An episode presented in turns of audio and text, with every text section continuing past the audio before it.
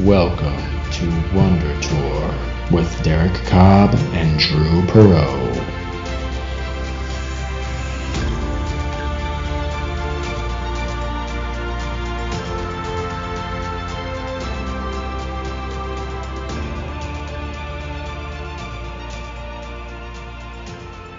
Hi, I'm Derek, And I'm Drew.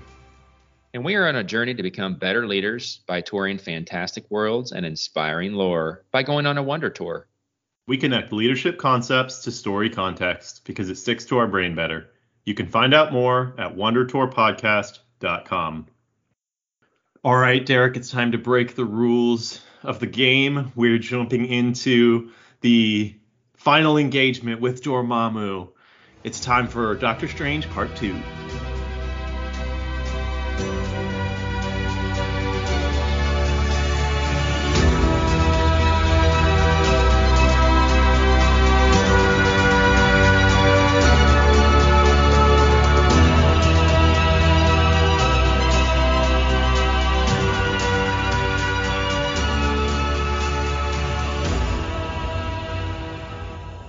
Dormammu, I've come to bargain.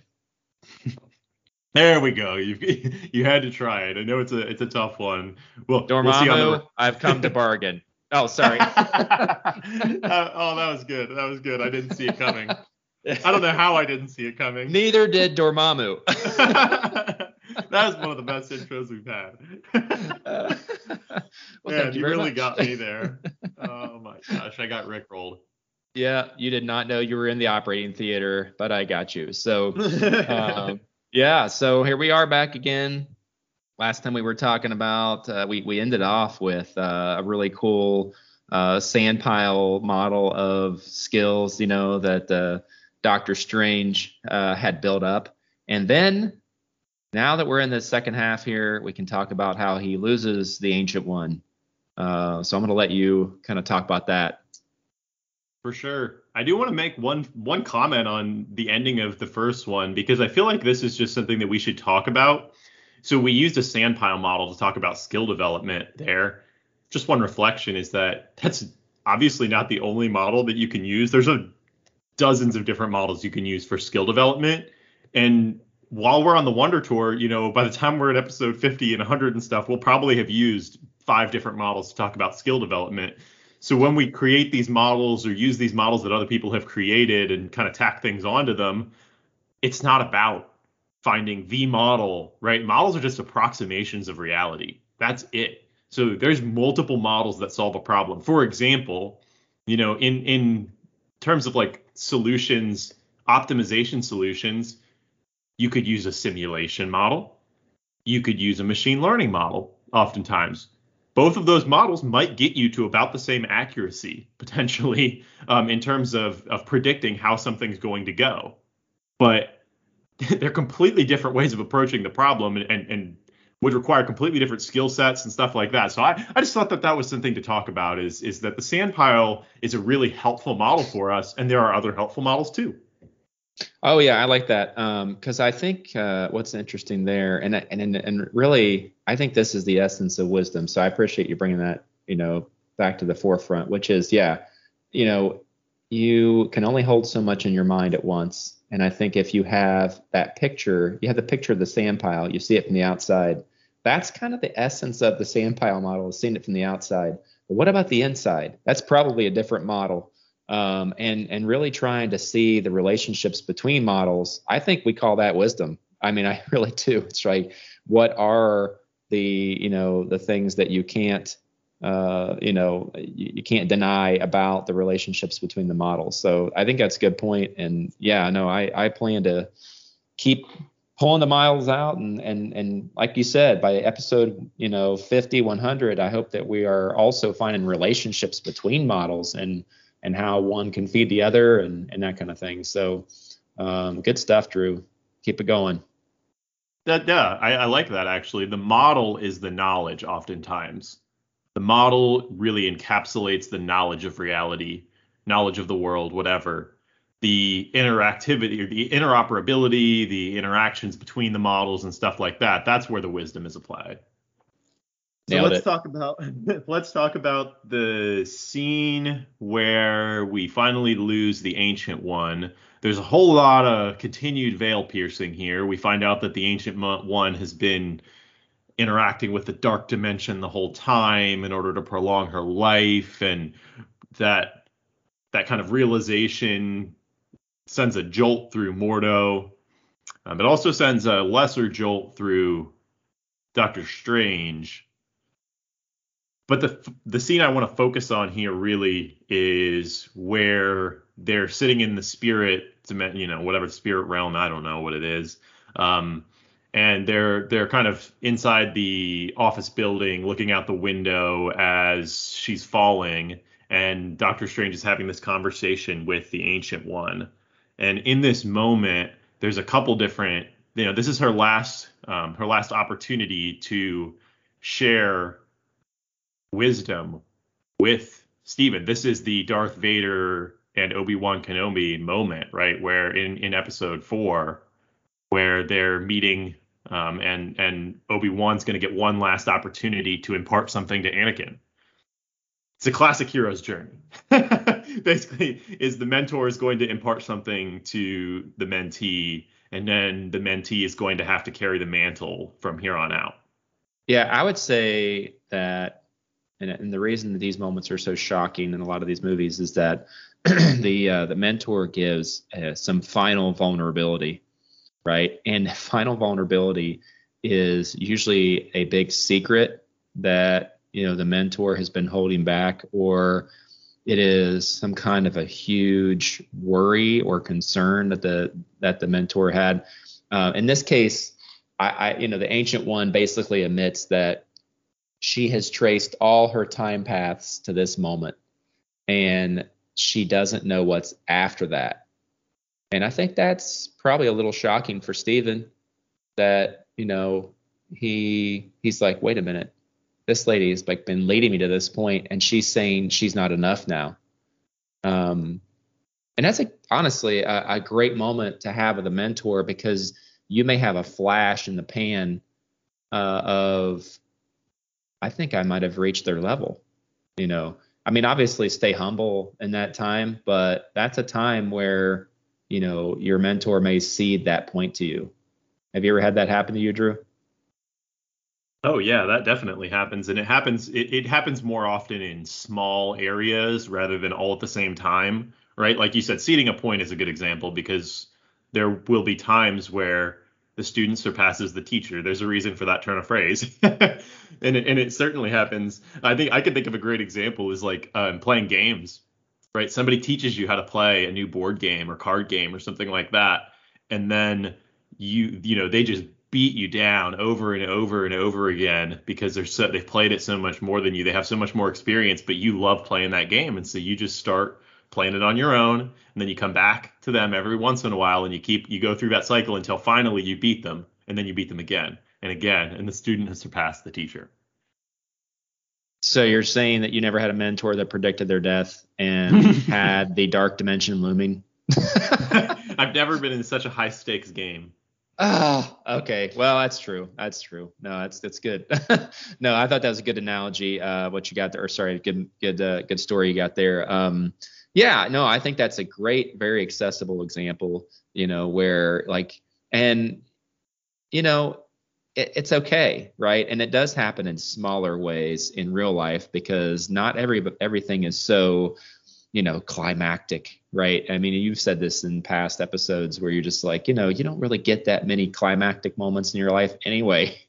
You know, most of the time it's through the mundane stuff. You know, it's through the the little, um, you know, sometimes uh, the kids say small moments. You know, they they say that sometimes because that's those are the ones you want to, you know, really sift through. And but you have those moments with your mentor, and uh, they they cede a little bit. They cede a point to you. They say, uh, I'm not enough here, and that's what the ancient one does in this situation. And I think that's why this uh, this is a if we had two moments in this movie, that would be the other moment. Um, not because he's ready to sail off into the you know sunset trying to go after Dormammu, but it's it's that you know she says I've reached the end of my road here, And I thought that was the thing that hit me the most uh, in that scene. Actually, it was that. Oh, wait a minute, we're losing the ancient one. That stinks. You know. Yeah, I liked how she hits you in the she puts him in his place. You know. Definitely hits you in the feels there. Um, there's something that she says though. She says arrogance and fear still keep you from learning the greatest lesson of all. It's not about you. So in the first part, we talked about arrogance. We talked about the the method of mentoring that the ancient one brings, and this is the nugget that she's been trying to implant in his mind the entire time. And this is something that I think we are passionate about on the Wonder Tour, implanting in our own minds and hopefully helping to water and, and to, to foster in other people's lives is it's not about you. Yeah, I'm still learning that one. Uh, but I I would like to think that day by day I'm learning it a little bit less. I think that's about it's about all you can hope for uh, in life. Um, you know, but you know, because you know we're flawed. You know, that's that that is. You know, we're human. It's it happens. Um, but yeah, I, I really like that, and I think that's uh, it's a perfect way for her to send off uh, Stephen to the next next thing here, which is, look, um, I don't know what you're gonna face. I don't know what you're gonna encounter. Uh, but you need to know this one final thing so it doesn't sink you. And as long as he sticks with that, um, the rest he's going to figure out. And she knows that, right? She knows that if he can just get past that one thing, everything else, he's already got it. He can go through a spell book while he's sleeping. I don't know if you noticed that tiny little detail, but you know the fact that his astral projection was holding the book and he his physical body was sleeping, uh, you know, is a perfect example of how the guy, you know, is able to improvise and um, you know be you know continue to develop and um, so anyway all right well where are we going next here I want to take that and start kind of building it into an analogy for change. Again, this makes sense what we talked about at the beginning with the sand pile, um, sand pile model not being the only model. This is not the only model for change, but this is one that we've liked to talk about in the past in different ways, and we can kind of adapt it here and introduce it on the Wonder Tour. Notice when we, when we build these models, we always build them. I've heard like when you're telling a good story in a presentation or whatever, like go for the basics. You know, find an analogy about the weather or something like that, right? Find an analogy about nature. These are things that people will understand. Everybody universally will understand them. So here we've talked about a sand pile model. Most people probably can relate to that. Now let's talk about a, a model of water and a model of waves. How in this situation we lo- I think in life just like Stephen Strange, we think that we are the waves that are crashing against the shore that are that are going to change things. We are the waves. And as we to the ancient one's point, as we realize that it's not about us, we become aware that we are not the waves. Actually, we are just the surfers riding the waves. So we don't control very much at all. And if that holds true, then that puts us in a situation where we need to understand how are we going to how are we going to choose to interact with with the environment around us? How do we interact with the ocean and the shore and the waves if we're not the waves, but instead we're just the surfer who's out there, maybe in the midst of of a very of a swell, maybe in the midst of you know the a very calm day. But that's that environment is going to change, and we're going to have very little control over it. All we get to do is choose how we ride the waves. Yeah, I like that a lot. Um, you know, for me, it's all about energy usage. How do you use your energy? You have a finite amount of energy. You have a finite amount of resources available to you. You really can't go out there and be like, well, I'm going to reverse this wave. I'm sorry, but that's like that that is kind of where you go when when you're earlier on in your life, I think, which is I mean, so you, you do nail that. You're like, I'm gonna be the water uh or whatever, right? And it, it's not it at all, right? All that stuff just I mean, as soon as you do that, like you're like, all right, I'm gonna open my mouth and I'm gonna take on this world, you know, and you know, and, and you just end up with a big mouthful of salt water. uh, you think you're, you're like, gonna terraform ah, the universe? You yeah, you, you're, right.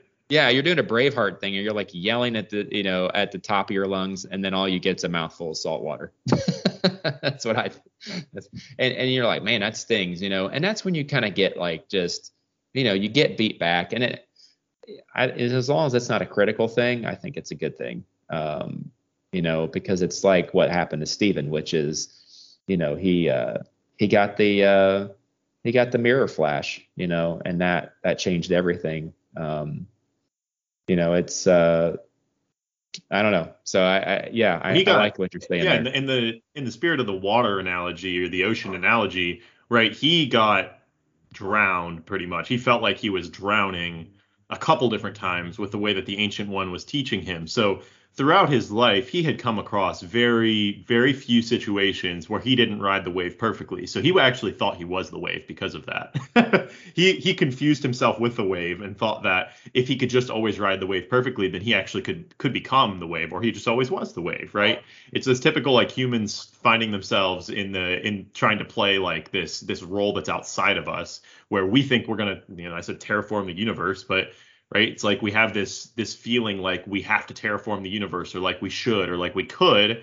And in reality, we get to play a role most of the time 99.99% of the time or more right we just we're playing a role and that role is important so i don't want to diminish that and make it feel like we're not playing an important role we are but the role that we play is we have limited energy we have limited consciousness. We have we have limited knowledge. All of these things cause us just like even if you're Doctor Strange who has a you know clearly a genius IQ and and has a high high drive he's a hard worker he's studious right? He has all of these things to aspire to um, or that you know we as humans would like to have because they're really beneficial for how we interact with the world. But even he does not ascend past the level of a human. He's still has to ride the waves and once he recognizes that that's when things finally start to break for. And he realizes that, okay, actually, I'm just a part of one of these one of these you know dimensions essentially. I can kind of ride the dimensions to an extent, but even there, I don't have full control over that. Um, and and there's all these other people who are who have autonomy within this universe who are making all of these decisions as well. And so his mind starts to he we start to break that fixed mindset that he has to be perfect, that he has to change everything, and instead it becomes I'm just going to ride this one wave. Okay, let's just do the thing right now, right? Just pick and choose the wave that I'm going to ride and stop trying to think like I have to be all of the waves all the time terraforming the shore. Yeah, well, and as you were talking, I, I kind of got I, I think the the metaphor really uh, resonates well with the movie, you know, uh, in the way that the mirror dimension has a lot of waves, and he doesn't have a lot of control over that. Um, you know, Kaecilius, we hadn't really mentioned Kaecilius till now, but you know, Kaecilius is he is bending buildings, he's bending walls, and you know, he's messing with hallways, and he, and then he mo- makes the like the regular dimension mirror dimension, uh, which is super scary uh, especially when they're in the uh, um, what's that thing called that they're in that that's in Hong Kong and anyway, uh, you know the sanctuary. So they're in the sanctuary, right? He's messing with the hallway. Um, I think that's a good, you know, it's a good metaphor. He's got some some waves are coming his way, and he's he's just got to deal with it. He can't do anything. Um, you can't do anything when a bent when a building is bending sideways. Um, you know, so think about that with the movie, you know, and think about how that is really what what Drew's talking about here, which is, you know, you've got to got to ride these waves. You're not you're not the one, you're not the building, you know, that, that doesn't make any sense. Like you are literally trying to just acclimate to all the changes around you. Uh, and that that really is uh, what was happening in the mirror dimension very many times in the story. So let's add another I, layer I like to that. it. I love oh, what yeah. you said there. Let's add another layer to it. What about the cloak of levitation? So in his first one of his first experiences, maybe it is his first with the cloak of levitation, it is actively pulling him away. He's trying to grab this axe off the wall to try and fight uh fight what's his name? Kaecilius. And it's trying to pull him towards the actual solution, which is the the uh, the binding armor, basically that's going to that's going to you know clasp onto Kaecilius and trap him. And so he's it's like he's fighting against the waves, and his cloak of levitation is it, it's like no your cloak of levitation is your device right they say like kind of everybody gets this everybody gets this uh, this thing that's going to help them this item this token that's going to um, that's going to help carry them on their journey and think about that you know that maybe that token's like your surfboard if you're surfing the waves or something like that but you got to recognize you know we got to figure out where where that lies for us and we got to be more willing to follow the flow of the waves and, and stop fighting against the waves because there's not a whole lot of good in fighting against the waves. It's not going to help you to get that that sweet ride wave into shore. fighting against the waves will never allow you to to ride a wave into shore. Well, I think that cloak of levitation is, you know, I, I think it's somebody who chooses you. We've talked about that in the past, where you know you you have somebody that kind of chooses you. Um, and I've had that happen to me you know, plenty of times. And and at first I've been like, you don't really understand it. You don't really understand why you're being chosen. You don't understand uh, why they want to save you. Um, but uh, you know, going with the cloak of levitation here, it, you know, obviously it wanted to save him. It liked him. You know, it's like maybe you know you're a little bit off like me. you know, the cloak of levitation kind of had a little attitude. Um, you know, if you look at the collar that you know kind of flared out and so it was like, you know what? I'm like I'm like uh, Doctor Strange here, you know, or Mr. Doctor. Uh, I'm like Mr. Doctor. Um, you know, but uh, yeah, I mean, I think that's that's something, and and you know, I think that's a cool thing. I think it's I don't know if that's a full on moral here, but um, you know, look out for being chosen uh, because it will happen. Someone sees something in you that inspires them, even when you haven't done anything. And that's a really cool thing.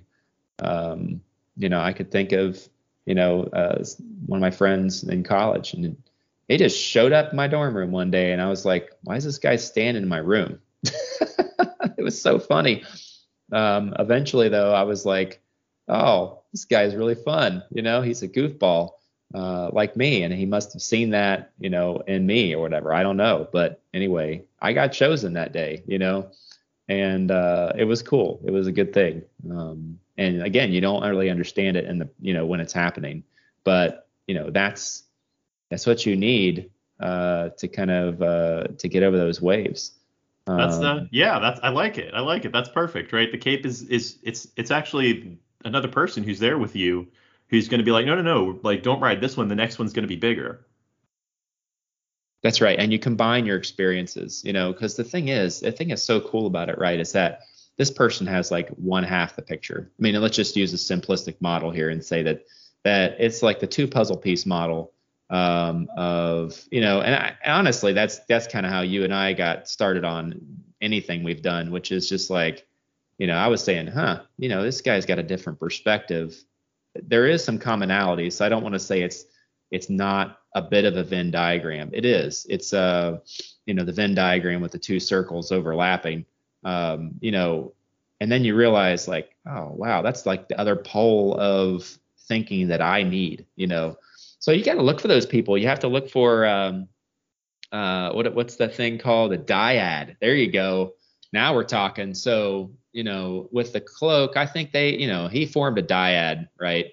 Um, so we remember that from, uh, you know, uh, Star Wars Nine, you know, um, and really all those, right? Seven, eight, nine. But um, yeah, I think you got to look for those dyads, and those are the ones that, you know, if you can link up with somebody. I mean, if you honestly you look through the universe, there's tons of examples of, you know, poles and opposites and and all that. Um, well, you're going to find more wisdom that way.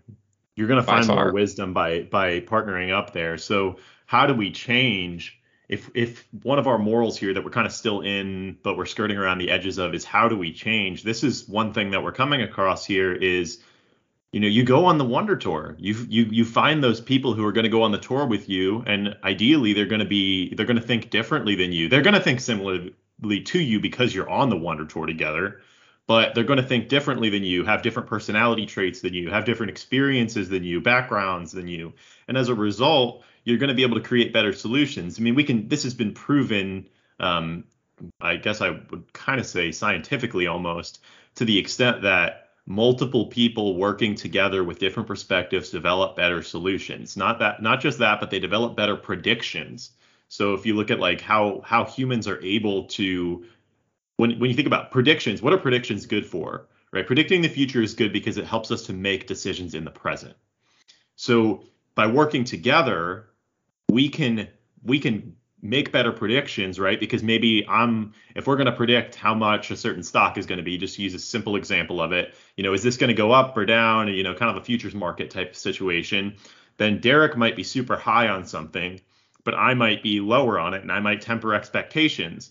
And the more people that you add to that predictive model who have who know something about the situation, the better the prediction becomes, right? As as you add people to it who have experience, who have something to bring to the table, slowly but surely the average is going to become closer to what the most likely outcome actually is.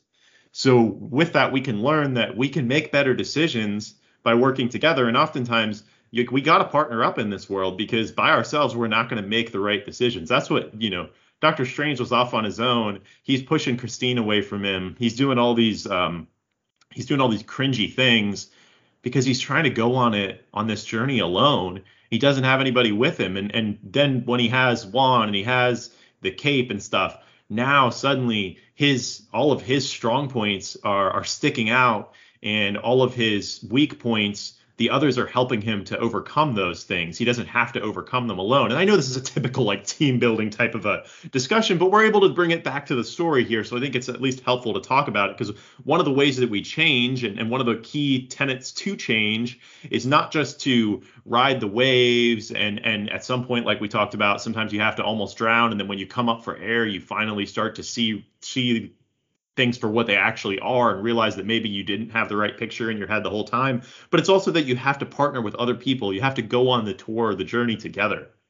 The main thing here is right is to, I would say, just eliminate the biases and the blind spots that you have. You know, and we know we've we beat the dead horse with the arrogance thing for him, um, but that really did set him up uh, for failure so many times. You know, because he you know, it's a little bit of closed loop. I mean, it wasn't totally because Christine actually tried to give it, give the feedback to him, but she's so nice, and he never felt any pain from that. That he never really, you know, committed to any change, and he was always re- able to adapt uh, to the small changes that you know she would propose. So, you know, that's why he had to have what the ancient one gave him, which was just the complete other pole of it, right? Um, but anyway, let's let's go on to the next moral um, that we got here.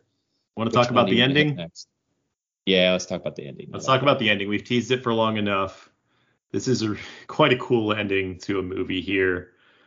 So in the end, um, we Dormammu and the the Dark Dimension are coming for the you know whatever Doctor Strange's dimension is, his his reality.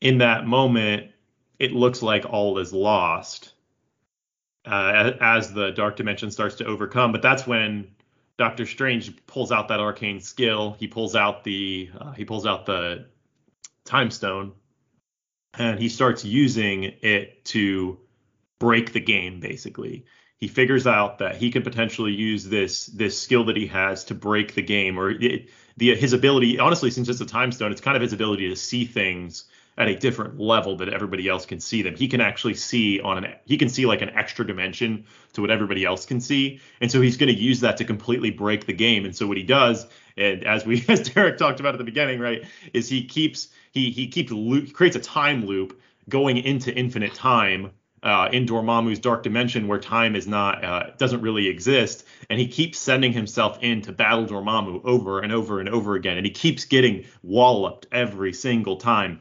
But what he's done is he's created a lock. He's essentially created like set up a blockade that Dormammu cannot go any further because he he has created this infinite loop that's going to force Dormammu to to make a move. Actually, he can't just kill him every single time he comes in because he'll just keep coming back. It forces Dormammu to do something different, to make a deal. That's right, and and I, I like what you said there about thinking on a different plane. Um, I think very often that some of that I mean, I I don't know how fresh it is anymore, but uh, which is you know emotional intelligence, right? So we had a real burst of past three years, I think, three to four years from what I've seen is just you know people a lot of people talking about well you have to be emotionally intelligent, you have to be emotionally intelligent, you have to understand emotions, um, and that that is a I still I, I still think that that's a very valuable skill. Um, a very valuable skill to be able to come in and read a room, right? Um, and read individuals and see, you know, how it's all playing out, right? Uh, I think that's, you know, what Doctor Strange uses here. You know, he he gets a read on the room uh, in a different way, um, obviously, but I, am just trying to I'm trying to pull out the lesson here, right? Yeah. So what I'm seeing here is it's kind of an application of game theory. So for lack of having 10 minutes to just talk about game theory, I think some people will be familiar with the terminology, others will be, you know, acutely aware of what game theory is. This is probably a bad explanation of it, but the idea behind game theory is we're going to look at like probabilities of outcomes. And so we're going to kind of create these branching tree of like what could happen depending on the different, you know, most likely outcomes or most like sorry, the most likely actions that take place. So the point of game theory is at the end to kind of be able to understand based on the moves that I can make, like think about on a chessboard or whatever, based on what my my options are, what you know what's going to be the most likely outcome depending on those options. And so what he does is rather than what we think the first time i watched it at least is i you know i'm like he's going to have to create an anomaly. That's how he's going to win. He's going to create an anomaly. He's going to do something spectacular because he's a superhero. But he doesn't do something spectacular because he's a superhero. He does something with his mind and with his arcane skill. He takes that unique skill that he has and he figures out a way to apply it to the situation.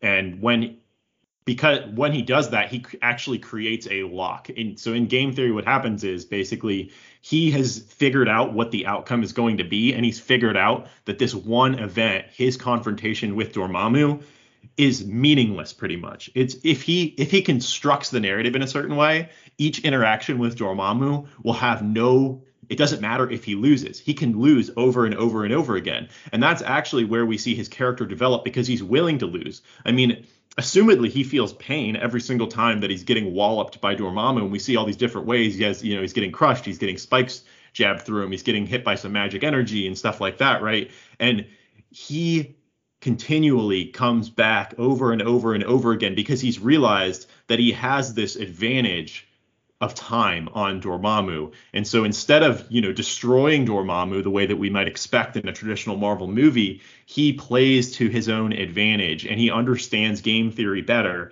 and says, "Okay, I can just keep looping time on you. You'll never be able to escape me. It's an I'm inevitable for you essentially."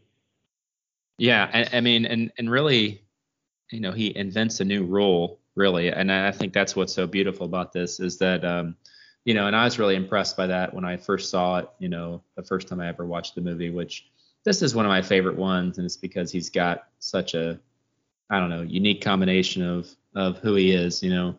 Um, but he, you know, he invents this new rule, and he figures out a way, and some people might call that cheating. I don't know. Um, it, I think when the rules are established and all written down and they're agreed upon before you play the game, that's cheating.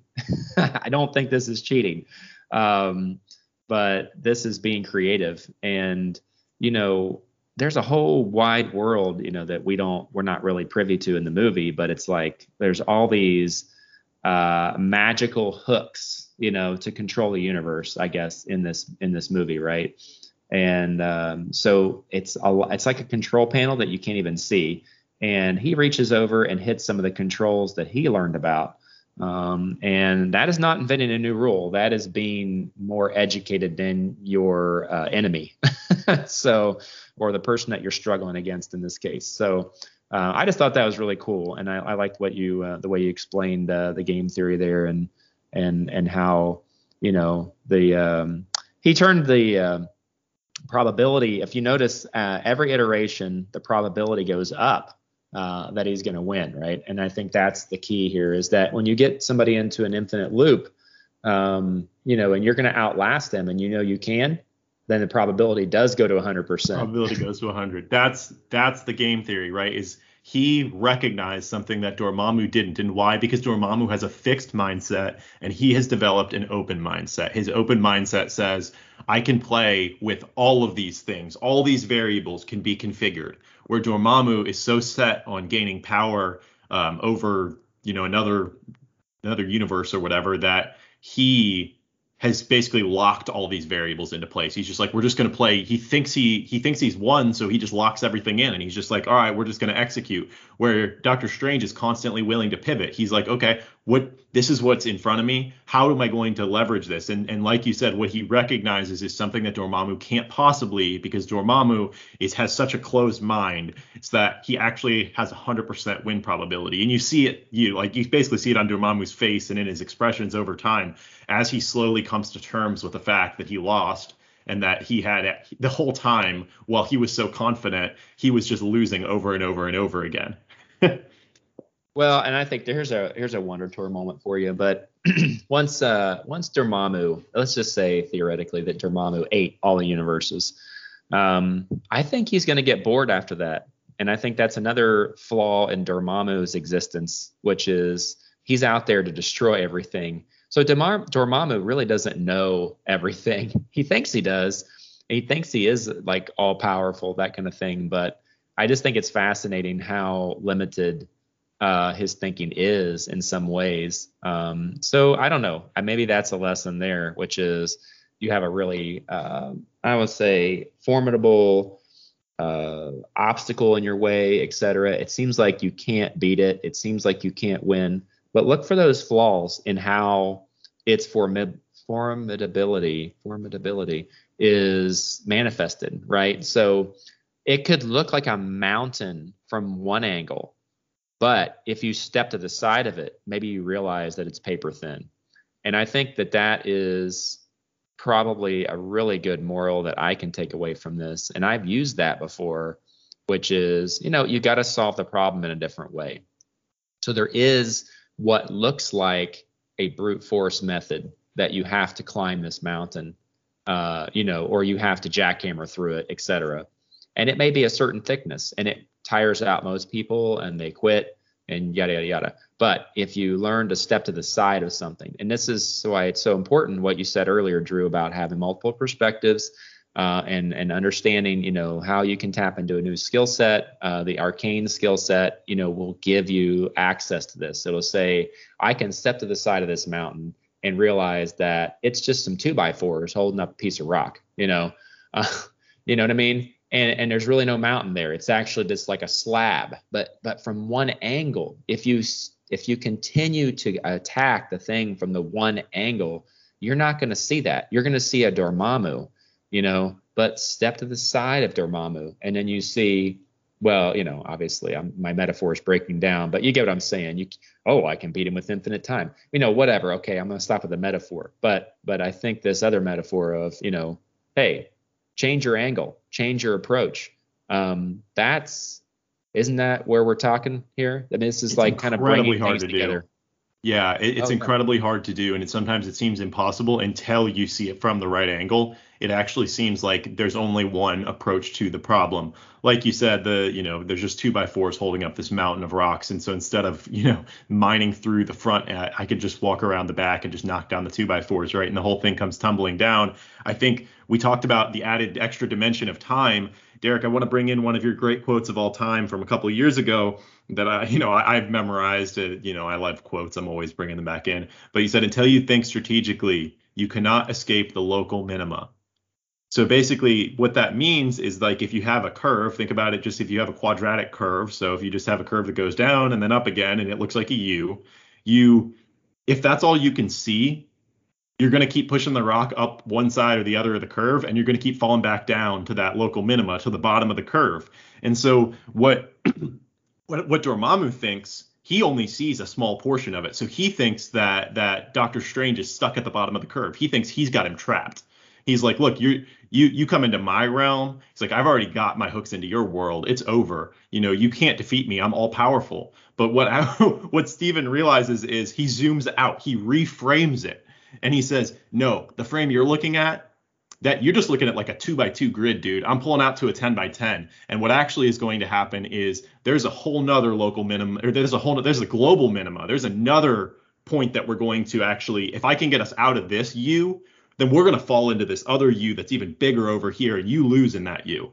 And so he, Dormammu doesn't see it. And this happens all the time in business, right? It's like people are fighting over a decision that in the end it doesn't even matter. We're stuck in this in this tactical or operational world. It happens it happens in my relationship with my wife. I'm fighting over this thing that's in a tactical, it's in this little space and it doesn't actually matter.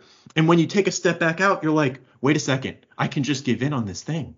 This is like one of the core tenets of good relationships too. It's not just a it's not just, you know, I'm going to be more strategic than you. It's good in relationships is when I can give up something at very little cost that makes somebody else happy, I'll give it up. So sometimes you can do that. You can let, okay, you know, we have three options for how to do this project. I prefer option A. You prefer option C. What if I take a, a step back and get that bird's eye view of it? I recognize we're probably going to, you know, 90% chance we just are going to the same point anyway.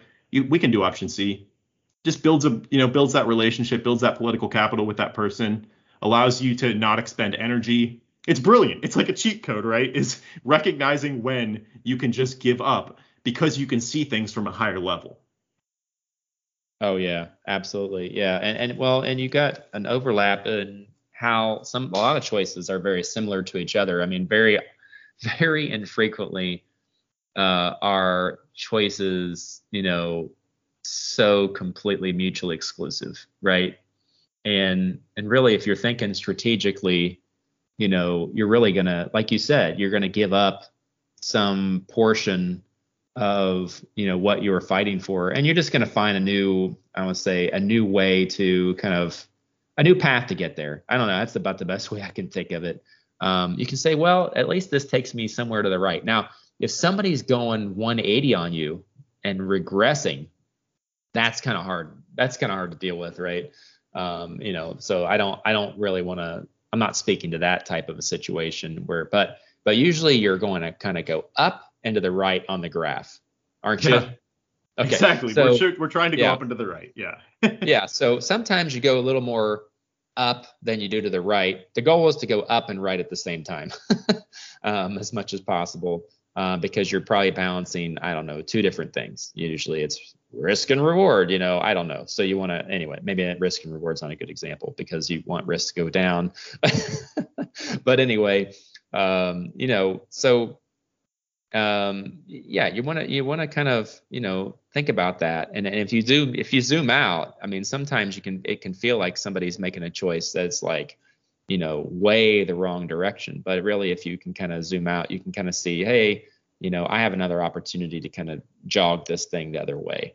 Uh, and I think that's kind of what you're saying here. I'm trying to make it a little more practical. Yeah, thanks for making it more easy to see. When I'm talking about like the local minima, yeah, I'm getting stuck in like a, a machine learning technique of like support vector machines, right? Where it's like what we're trying to do is find the bottom of the curve.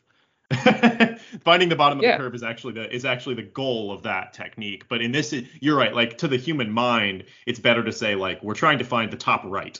So regardless of even though it may look like we're taking a left turn right here, you can zoom out and you're like, okay, in the grand scheme of things, likely that left turn is not going to impact our trajectory towards the top right to go back to your local minima just for one second too, so that I don't I don't I don't want to miss that. I mean, it's it's really when you're stuck in that that rut, you've got to you've got to you've got to force yourself out of that, and there's really no way to justify other than just go through some pain. So um, that's what he that's does. The, yeah, that's what he does, right? He goes through goes the, pain. Through the pain. He creates, yeah. and let's end on this. He creates the shockwave to the system. The system needs a shockwave. We're stuck in a lock right?